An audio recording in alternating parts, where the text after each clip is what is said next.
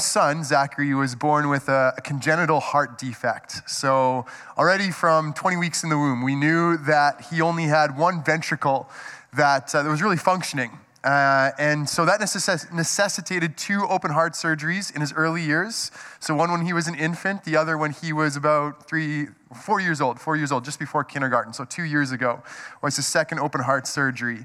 And uh, that was, as you can imagine, big emotions, big prayers.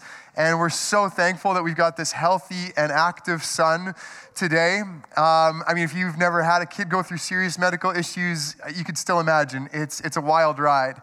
Uh, but those surgeries, they didn't actually, they didn't actually repair his heart. They didn't actually fix anything necessarily. What they did actually was kind of reorient the whole circulatory system in his body so that, that his body could just kind of function with one half of his heart working.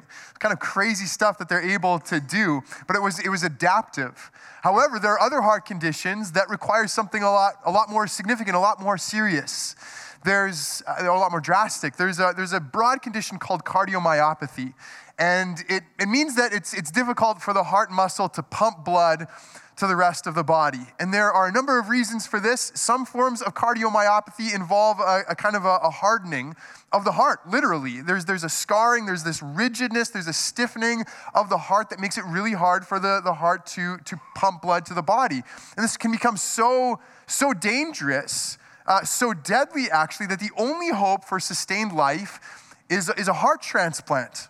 Just imagine that. You're, you're in a place where you actually need to have your heart taken out of your body and a whole new heart placed inside in order for you to be able to live because of a hardening of heart. Now, the reason I'm telling you this is because, according to the scriptures, according to the Bible, that's actually the condition of the human heart. That without any intervention, we don't just need a few little tweaks. We don't need an adaptive surgery. We don't just need a few lifestyle decision changes. We actually need a new heart. We need a heart transplant. That's how hardened our hearts are apart from God's work in our lives. So let's pray and then read a passage that gets into this from Ezekiel 11. Lord God, thank you so much for my friends who are gathered here today. And, and I pray that as we spend this time in your word, God, would you speak? Would you speak to us? Would you move in us by your Holy Spirit? Lord, would you open up our eyes, whatever objections we might have, whatever pride we might hold on to, Lord, that would keep us from having your word pierce us and to soften us, Lord. I pray you just remove that. I, I pray, Lord, that, that we would be able to let go of that and that we would be able to sit under your word and hear your voice, and that you would, you would transform us today. We pray this in Jesus' name. Amen. If you've got a Bible with you, Ezekiel 11, verse 14 is where we're going to begin this morning. Ezekiel 11, verse 14, where we read, The word of the Lord came to me, Son of man, the people of Jerusalem have said of your fellow exiles and all the other Israelites, they're far away from the Lord. This land was given to us as our possession. Therefore, say, This is what the sovereign Lord says. Although I sent them far away among the nations and scattered them among the countries, yet for a little while I have been a sanctuary for them in the countries where they have gone. Therefore, say, This is what the sovereign Lord says I will gather you from the nations and bring you back from the countries where you have been scattered, and I will give you back the land of Israel again. They will return to it and remove all its vile images and detestable idols.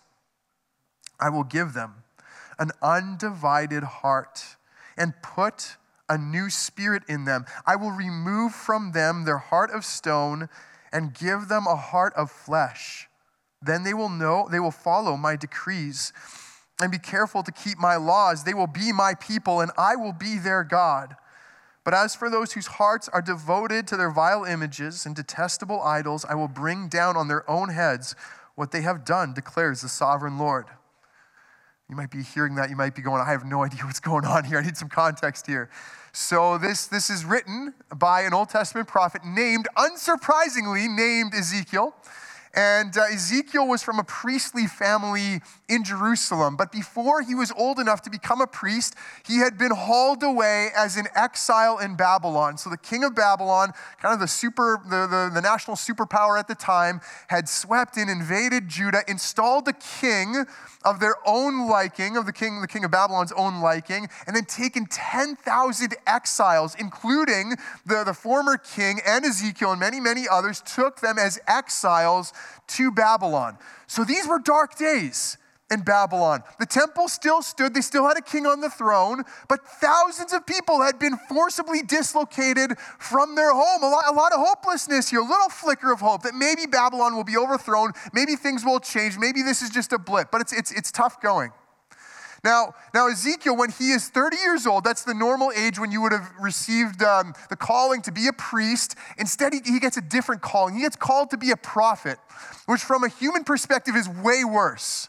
It's way worse to be a prophet because God tells Ezekiel right from the start, I'm going to tell you things you need to say and nobody's going to like it. Nobody's going to listen to you. How, how about that for like first day on the job? Your boss just says to you, hey, I've got a job for you, just so that you know you're not going to do, it's not going to go well. It's to go very badly. Nobody's to like what you do, but have fun. Here you go. Like that's kind of what God says to Ezekiel. Now, from, a, from God's perspective, he's successful if he, if he obeys, if he if he faithfully communicates what God has given him. But for the most part, Ezekiel's message is look, this, this, uh, this time in Babylon is not just a blip, it's not ending anytime soon. You're going to be here for a while. And in fact, things are going to get worse before they get better. Because the king of Babylon is going to come back and he's going to, he's going to tear down the temple, and it's, it's, it's going to get worse, actually. Not a, not a popular, crowd pleasing message at all. And, and, yet, in this passage we looked at, Ezekiel does actually have a word of comfort. God gives him a word of comfort because we find out that there are people in Jerusalem, the people who are left over there, who are. Uh, who are kind of doing this like, nah, nah, nah, nah, nah. You know, you're like, you're over there. We're over here. We're the, we're the loved ones. We're the chosen ones. You're cut off from God's presence because you're over there in Babylon. And God, through Ezekiel, says, no, you guys, you guys have it all wrong. You see, I'm, I'm actually still with these exiles. I'm present here as well. You don't actually have to be in Jerusalem, you don't have to be at the temple. I'm present here as well. Which, you know, like the church in the modern West is in a bit of a position of exile, right? Like there's this sense that we once had a kind of a presence and an influence. We don't have that anymore. So the church is in this exile. And, and sometimes we might wonder, where is God in this? Well, he, he's right here, he's still with us. He's with us in exile. And, uh, and, and then what, what God says through Ezekiel here points forward to things that Jesus says in the New Testament, like when he's uh, with the, the woman at the well in Samaria. And he tells her that the key to worship is not physical location, right? It's, it's the presence of the Holy Spirit and the presence of truth. That's the key. That's the key to worship. It's kind of what God is saying through Ezekiel right here in the Old Testament. It's not about the temple, it's about where I am, and I'm with the exiles here as well. So that's really good news. And then, and then God takes this encouragement and he ups it a level. He says, Not only, not only am I with them, and, and not only am I going to bring them back eventually to the land. See, the thing is that that wasn't actually the issue. The issue wasn't that they were dislocated from the land. The issue was why they had been dislocated from the land. The issue was their hearts. And so God says, I'm going to bring you back, but I'm going to do something even more radical. I am going to take out that stony, hardened heart. I'm going to give you a new heart. I'm going to give you new affections, new desires, new motives, right? I'm, I'm going to put a new heart in you. And the implication of that is that their hearts right now are currently divided and they're, and they're stony and they're hardened. That's, that's, their, that's their situation right now. And the reason for that is pretty clear in Ezekiel it's idolatry. That's why the first thing that the exiles are going to do when they come back to the land, according to God, is that they're going to get rid of all their vile images and detestable idols. See, idolatry is this massive issue in the Bible, Old Testament, New Testament. And it's, uh, it's a massive issue in Ezekiel as well. God is saying again and again, this is your problem. You need to deal with it.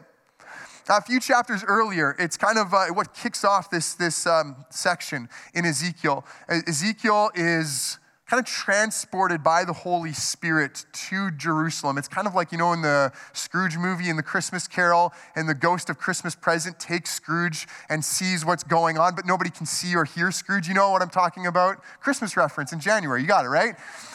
So that's kind of what happens with Ezekiel. He's, uh, he's brought by the Spirit to Jerusalem, but he's not but, but nobody can see him or hear him, right? He's just seeing what's going on. And, and God shows him, Son of Man, look, look at what's taking place in the temple. And he sees that there are physical idols that have been erected in the temple. He sees that people are um, they're offering incense to created things, to drawings of creatures. And he sees, he goes into the inner court and he sees, he sees a group of men, leaders, Jewish leaders, and they're bowing down to the sun in the, in the sky. You know, they're bowing down to the sun. This is, this is crazy. This is happening in the temple, in the inner court, by the leaders of Jerusalem, just following all the practices of the nations around them, worshiping all these gods, all these, all these false, uh, false gods. And, and maybe you hear that and you go, well, that's crazy, but that's irrelevant to me because I haven't carved any wooden statues recently that I've been bowing down to. I haven't bowed, bowed down to the sun except for maybe that sunrise yoga class I did a few years ago. But other than that, I, like, I don't bow down to, to these things, so, so this is irrelevant to me. A few chapters later, God tells Ezekiel, Son of man, these men have set up idols in their hearts and put wicked stumbling blocks before their faces. Just in case you thought that Old Testament idolatry was just this kind of bowing down to crude statues. Here's evidence that idolatry in the Old Testament was just as sophisticated and subtle as it is today. They have, they have set up idols in their hearts, as in there are so called gods, would be gods, created things that they are giving allegiance to instead of to God, that they love more than the living and creator God. They've set them up in their hearts. See, that, that's what an idol is. An idol isn't just a statue. An, an idol is anything that we place on the throne of our lives instead of God. And it can be, it can be anything. I mean, we, we can put things on the throne of our lives that, that kind of we give love and allegiance to, that we just make our decisions based on. We can do that with things that are like vices, like, like sexual immorality or drugs. We can do it with things that are seemingly good, we could do it with family. We could do it with safety. We can do it with security. Good things that become ultimate things that get put on the throne of our lives. We can do this with our own self. We can put ourselves, a created being, on the throne of our lives. And that, I think, in our culture is so, it's so taken for granted it's such a given that people wouldn't even think of that as being a problem. Of course, I'm on the throne of my life. Of course, I will make my decisions based on what's best for me. Of course, I am number one in my life and I'm going to look out for number one, right? That's like how people live. It's idolatry. It's idolatry because you are placing a created being, yourself, on the throne of your life instead of God. So you can see how vulnerable all of us are to this how easily you and I can slip back into idolatry, into setting up idols in our hearts. Now, remember when we talked about cardiomyopathy? Actually, I didn't, I didn't mention this. So, so sometimes cardiomyopathy, that, that condition of literal hardening of the heart, sometimes it's hereditary. Other times it is, it is caused by lifestyle decisions, drugs, alcohol, that kind of thing, unhealthy life decisions.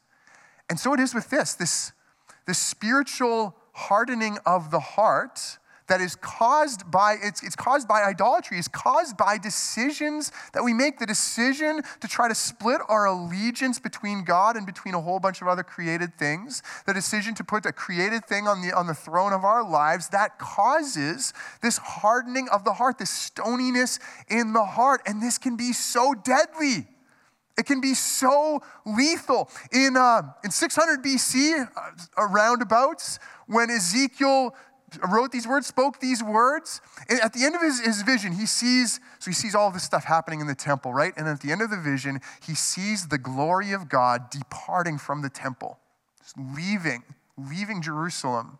And then the decree of, of judgment.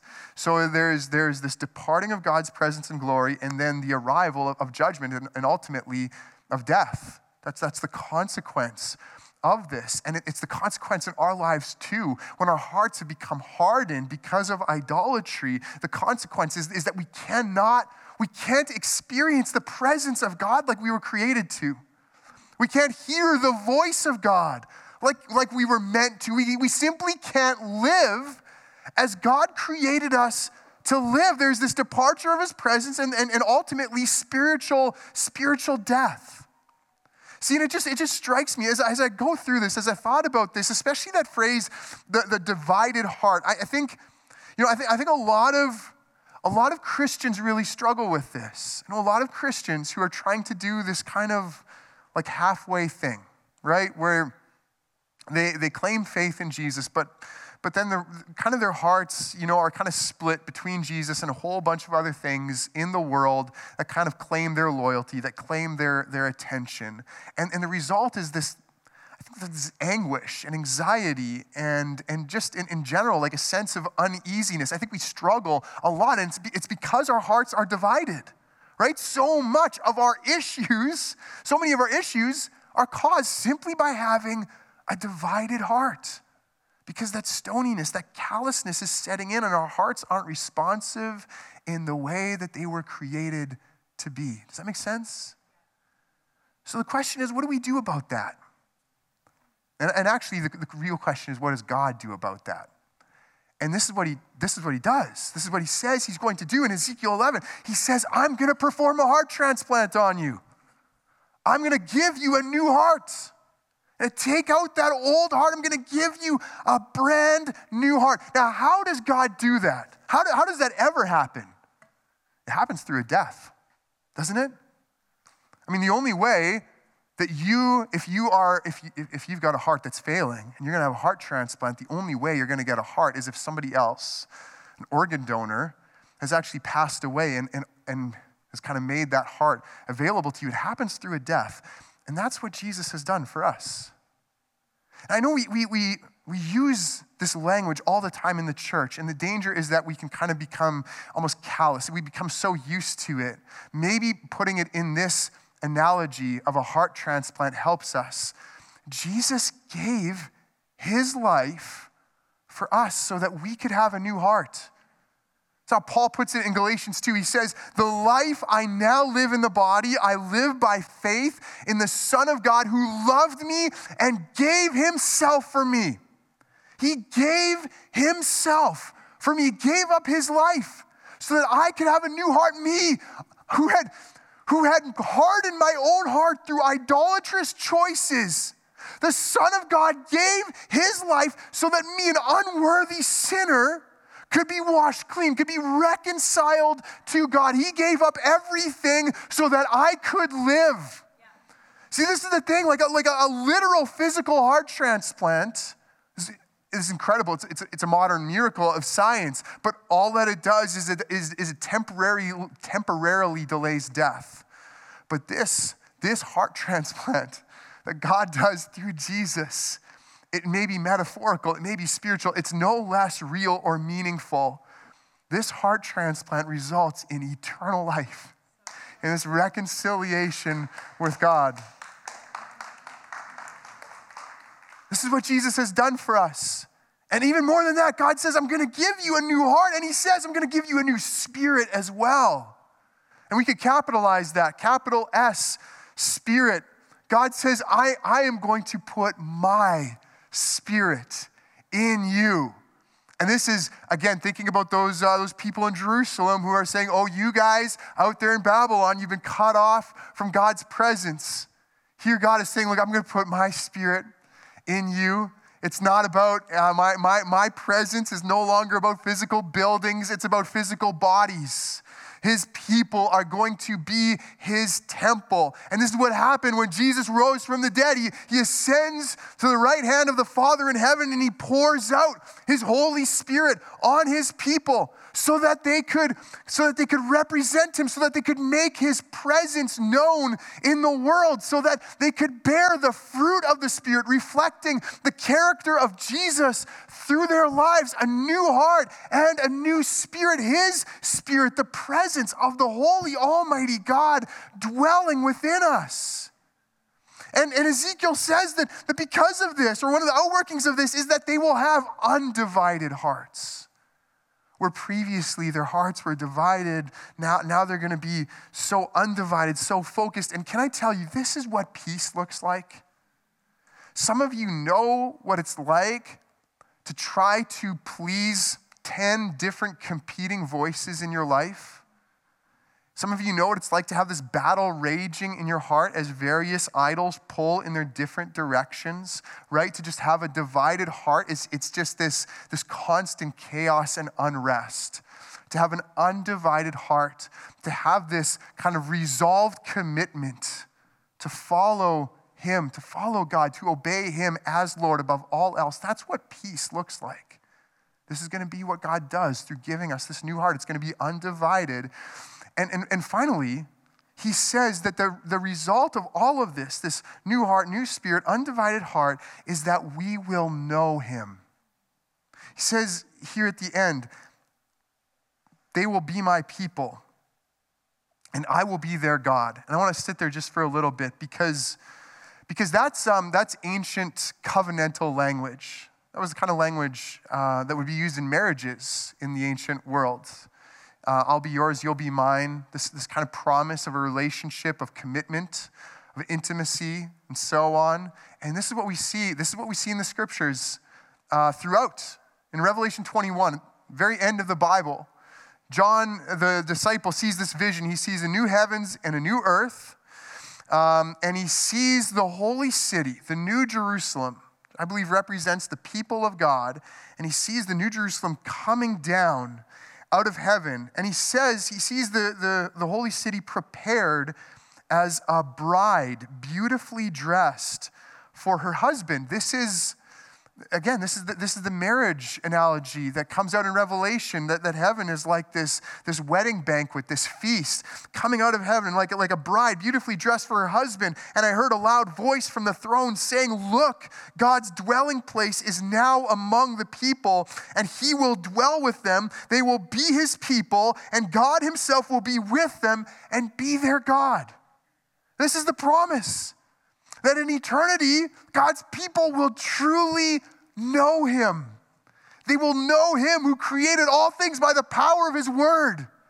They will know, they will truly know the one who was and who is and is to come, who holds time in his hands, who's the beginning and the end. They will know the one who holds the keys to death and to life and is the judge of the living and the dead. They will know him. They will know God. We will know him.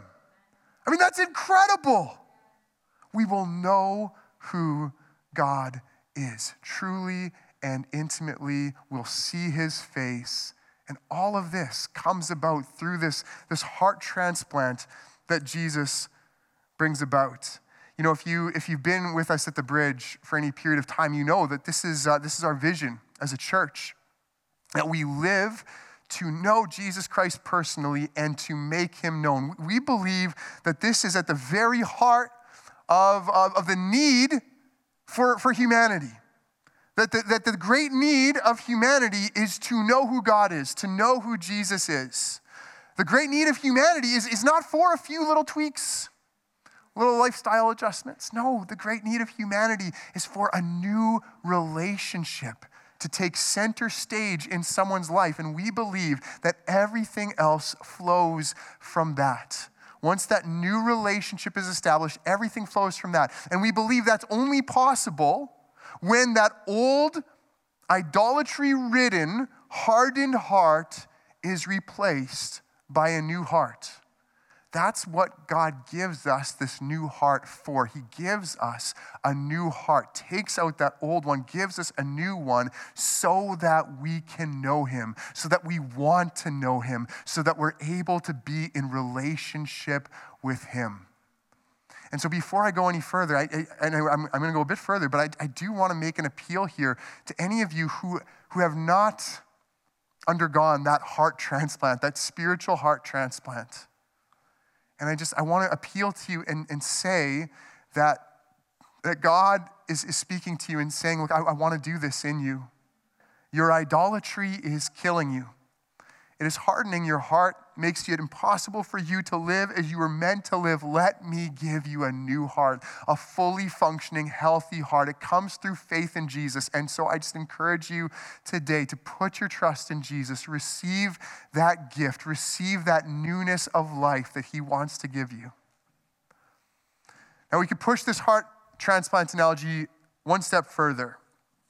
I read a story about a girl named Abby. And Abby, when she was when she was a baby, she also, like my son Zachary, needed needed heart uh, surgery, open heart surgery. But by the time she was 11 years old, she went to the doctors and they discovered that her heart function was was not it wasn't good. It was very very low, and that in fact they would need to do a heart transplant. And so this article was uh, was a year after the fact, so a year after this transplant, and Abby was talking in this article about how she experienced like a little bit of survivor's guilt because she realized that, that somebody else had to die for her to be able to live. She said she was, she was trying to get to know who this was, who this guy was, who, what he liked, and what he was all about. And her mother uh, said that they, the donor, gave me the gift of my daughter's life. The words thank you feel so inadequate, but there's no way to really express how you feel for someone who made that kind of sacrifice. How do you say thank you? How do you respond to a gift that costs someone everything? And I would suggest that one way to say thank you is to live um, a healthy life afterwards, to live a life that, that strengthens that new heart that, that shows honor for the one who gave it to you. I mean, can you imagine if somebody needed a heart transplant because of the kinds of decisions they had made in their life? And then they got the heart transplant, and then they went back and they just kept on living the way they always had before? I mean, how, how disrespectful would that be? How, how callous would that be to treat this gift that costs someone everything like that? And yet, that's what we do when we put our trust in Jesus, when we say we believe in Him, and yet we hold on to our idols. And we still try to divide our allegiance and, and we neglect our relationship with, with God. We, we simply don't really nurture that relationship. That's what we're doing. We're, and when I put it that way, I just, Lord, may it not be. May it not be in me. May it not be in you. Lord, help me to honor the gift that you gave me. I don't want to do, I don't want to do that. I, I want to honor that gift. I want to, I want to strengthen that heart. I want to live a healthy life. If I were to receive a, a physical heart transplant, I would want to be committed to good nutrition. I wouldn't be eating pizza pops anymore. That would be out. I'd want to live a healthy life. I'd, I'd, want to exercise, right? I'd want to, I would I want to honor that gift in that way. And so for the rest of this morning, just for the next few minutes, I want to talk about a few practices that, that, um, you know, we talked about the new heart is given so that we can have relationship with God, so we can know Him. These are practices that help us grow in that. They're practices that, that strengthen this new heart, that uphold it, that nurture it. Uh, and, and coincidentally, they're also the first of our three core values as a church. Let's talk about the Word. Let's talk about the Word of God. I was uh, I don't really listen to podcasts at all, but I was listening to one a couple days ago, and the guy said, if you're not being formed by the Word, you're being formed by the world. And, and what happens is that when we, when we allow our vision of who God is to, uh, to be shaped by our own feelings, what we think God should be like, God shouldn't be judgmental ever, you know, like that kind of thing. When we allow our culture, pop culture, friends, family, or whatever, to shape our vision of who God is, instead of the scriptures, we're just really just going back to idolatry. We are creating God in our own preferred image. But when, we, when, we're, when we're immersed in the scriptures, when we allow the Bible and, and our deep kind of study and reading of it to shape our vision of who God is, who we are meant to be, then we're walking in the truth. We're walking in the light. And so I encourage you, I strongly, strongly encourage you to make it a daily practice in your life, to be reading the Bible and to be digging deep into the scriptures. I'm grateful that from the time I was a child, my parents kind of instilled this in me. I had no idea what I was reading half the time. You know, Dad, what does circumcision mean? You know, like, Dad, what can you explain Song of Songs to me? What does this verse mean? right? I had no idea what I was reading, but but it was it was instilled in me from an early age. I've, I've got to I've got to be in the Bible. I, I want to be reading and learning and growing in my knowledge of who God is. Just encourage you to do this. I encourage you to do it corporately as well. Because I've seen this. I've seen how, how God works in a special way when his people gather together under his word. I mean, I see it sometimes in preaching, but I, I see it even uh, in, in Bible studies, right? I've been part of Bible study groups where God's Spirit was just opening up hearts, softening in hearts that he, that, that he hadn't individually, but in a group, he was, he was doing this work join together with others, become part of a, discipleship group or a community group here at the bridge, because all of those are basing their discussions on the Bible. This is a big value for us as a church. Again, our, our community groups, our discipleship groups, they're based on the scriptures. When I preach, I mean, I, I, had originally planned I was going to preach today on our core values, first of our core values as a church. In the end, that's kind of tangential. I'm preaching Ezekiel 11, right? Every Sunday I come and I'm going to preach the Bible. I want to preach the word because it's, it's a living word. Pierces through. How many times have I been reading my Bible and God just shows me something new? You know, pierces my heart, teaches me, transforms me, shapes me. I want that for you. Be committed to this. We are, as a church, I want to encourage you to do this, uh, to, to, be, to be committed to this as well. It, it strengthens our heart, upholds our heart. Let's, let's talk about worship. And worship really is just anything we do to show our reverence to God. And so we can do that in our day to day acts of obedience. But a lot of times we think about music, and appropriately so, because, because in the Old Testament, Israel's corporate times together were shaped by worship. The Psalms, this is the longest book in the Bible, 150 uh, chapters, 150 uh, chapters. That's, that's the songbook of ancient Israel. We come to the New Testament, we see Jesus singing hymns with his disciples. We, we see the early church. We see Paul admonishing people look, share songs and, and hymns and, and or psalms and hymns and spiritual songs, singing with gratitude to God in your hearts. This is, this is what the early church did. And so, you know, this is one of the other major ways I've experienced God's presence and, and his love is through, is through corporate worship. It's happened so many times, but uh, most recently at the 24 uh, 7 prayer national kind of gathering. Uh, back in November. It's actually an organization, 24 7 prayer. And, and there's something for me special about being in a place where I'm not the pastor right? Like I'm not worried about like who's here, who's in here. Did Johnny come? To, not Johnny. I don't mean you specifically, Johnny. Just like a generic name, but just you know, just really watching out for you, Johnny, if you're here or not. But just, you know, I was worried, like, who's here, who isn't here? How's the sound? How's the song selection? What are people thinking? What are newcomers thinking? You know, like, always worried about that as a pastor. I try really, really hard not to, but it kind of seeps in. But in a place like that, I'm not the pastor. I got no say at all in anything that's happening. And just able to enter in fully. And I just, I love those times so much. To be able to take my eyes off myself and lift them to God. And in those moments, I don't want it to end. Like it's so, so good just to be in God's presence and have my eyes set on Him. I, like I hear people sometimes say, well, if heaven is like this never ending worship service, it's going to be really boring. Are you kidding me? Have you never experienced real worship before?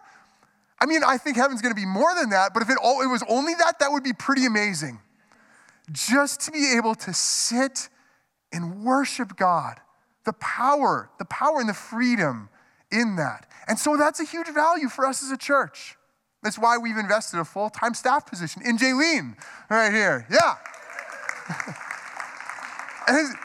It's why Jaylene, you know, we said, okay, we're going to do this 24 7 prayer week, like we've done a few times every year. And Jaylene's like, what I want to do is a worship and prayer night every night that week. All right. Awesome.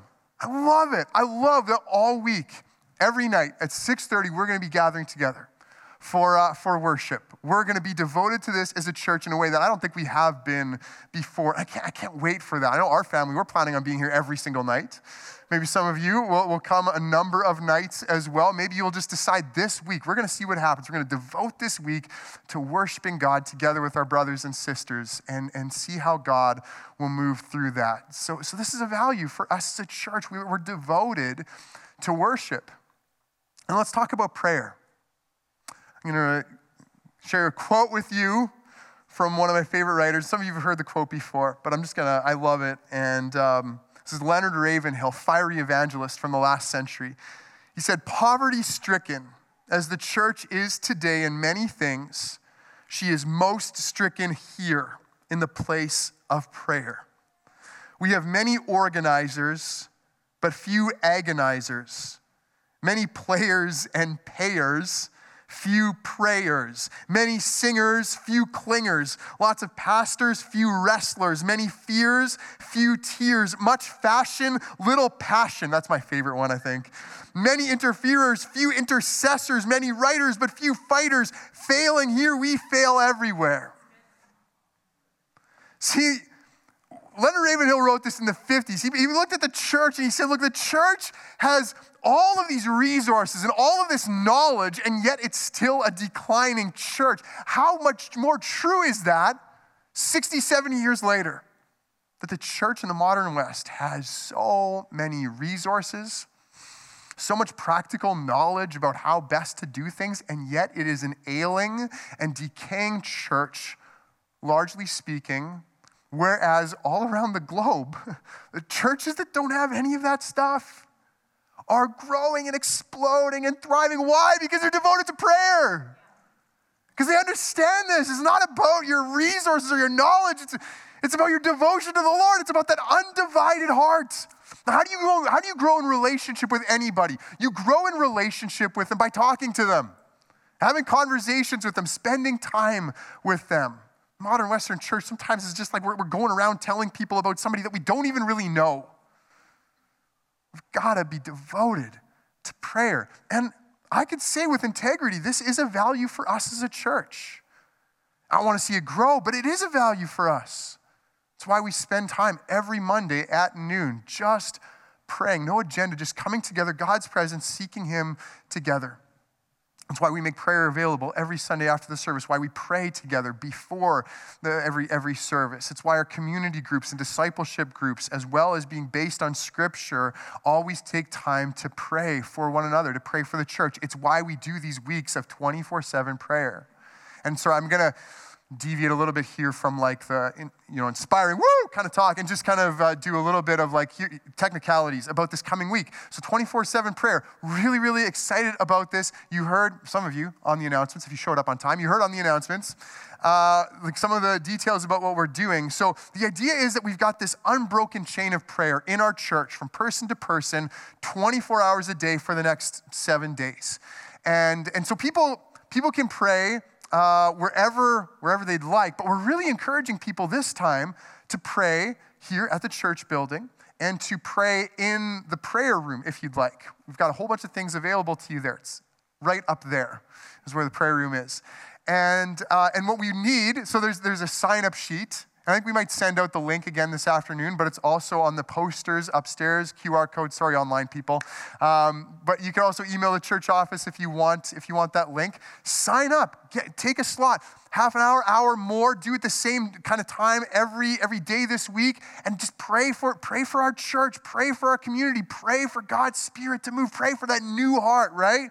And and if you sign up Here's the thing I really like you to indicate whether you are going to pray at the church building or not. Because if you are, we're going to make sure we've got staff here to host it and kind of open up the building for you. If you're not going to pray at the church building and you signed up for a 2 a.m. slot, I don't really want to be here at 2 a.m., but I will be if you want to pray here at 2 a.m., right? So just indicate on there if you, if you do want to pray at the church building. But th- this is what we're doing. We're devoted to this. We are devoted to prayer. We, we, see, we see the tide in our culture right? We see, we see the decaying and the decline of the church, and we know the only way to reverse that is if we are devoted to the Lord. if we are engaging in these practices that grow us in Him, that, that, that strengthen that new heart that He's given us, if we have an undivided heart, that's, that's how this changes. It's not more money, it's not more, it's not no more conferences and retreats. It's, it's, that, it's that undivided heart. That's what, that's what'll do it. I, I made an appeal before to those who um, haven't received that, that heart transplant through faith in Jesus. I, I want to make, to close here, I want to make an appeal to those who have. I know it's a lot of you who have, but, but nevertheless, know that it's easy for us to experience a, a re-hardening, right? That even if you've put your trust in Jesus, it's easy for some of that idolatry to seep back in.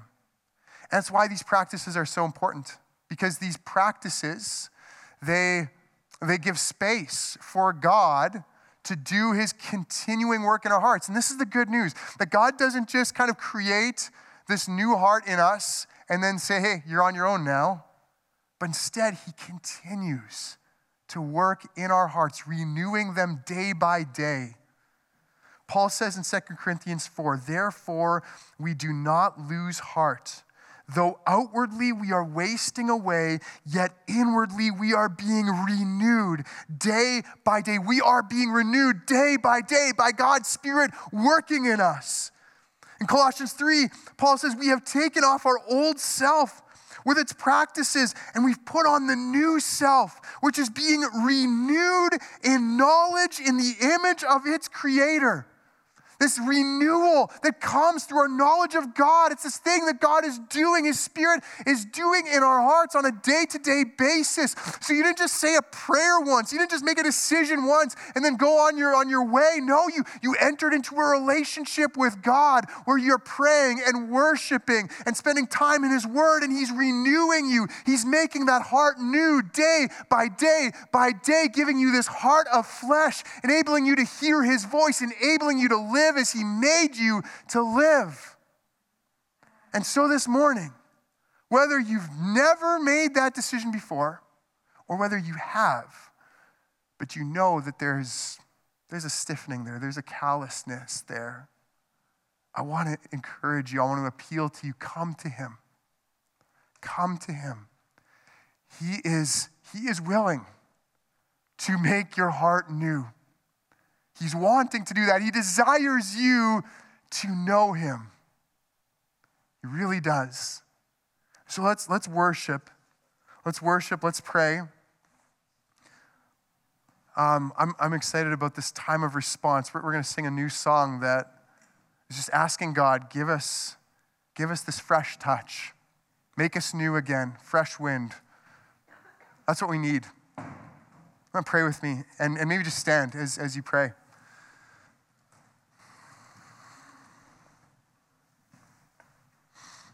And if you'd like to maybe just hold, hold your hands out in that posture of receiving.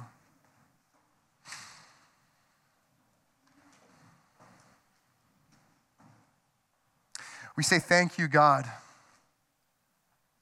Thank you for your indescribable gift of life, of a new heart that has come through the death of Jesus at the cross that we were unworthy, we were, we were idolatrous, we, were, we had hardened our own hearts, and you gave your life for us who did not deserve it one bit. You gave your life for us. And I thank you, Lord. I thank you so much, Lord. I thank you for your salvation. I thank you for your grace. And Lord, I thank you that you don't just leave us once we even we've received that, but that you just continue to walk with us that you continue to move in us by your Holy Spirit, making us new day by day, renewing our hearts, softening them, piercing through the hardness by your word, and enabling us to hear your voice. Thank you, God. Thank you for your mercy and your grace.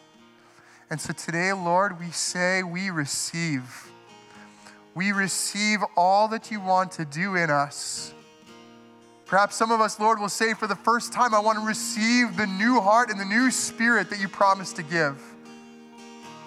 And others of us might say, Lord, I did receive it, but Lord, I need you to renew my heart. to give me that fresh touch by the Holy Spirit so that I can have that heart of flesh. We receive it, Lord. We praise you and thank you in Jesus' name. Amen. Thanks for joining us at the Bridge Church in this way. If God has spoken to you through His Word, or if you're wanting to reach out to pray, or just wanting to know more about our church, access our website. There, you can connect with us and also have access to other contents. We are a church that lives to know Jesus Christ personally and to make Him known. We believe He is the hope of the world and wants to give you hope as well. We believe the best news ever has come in and through Him. May you know Him more and make Him known today. We'd love to hear from you.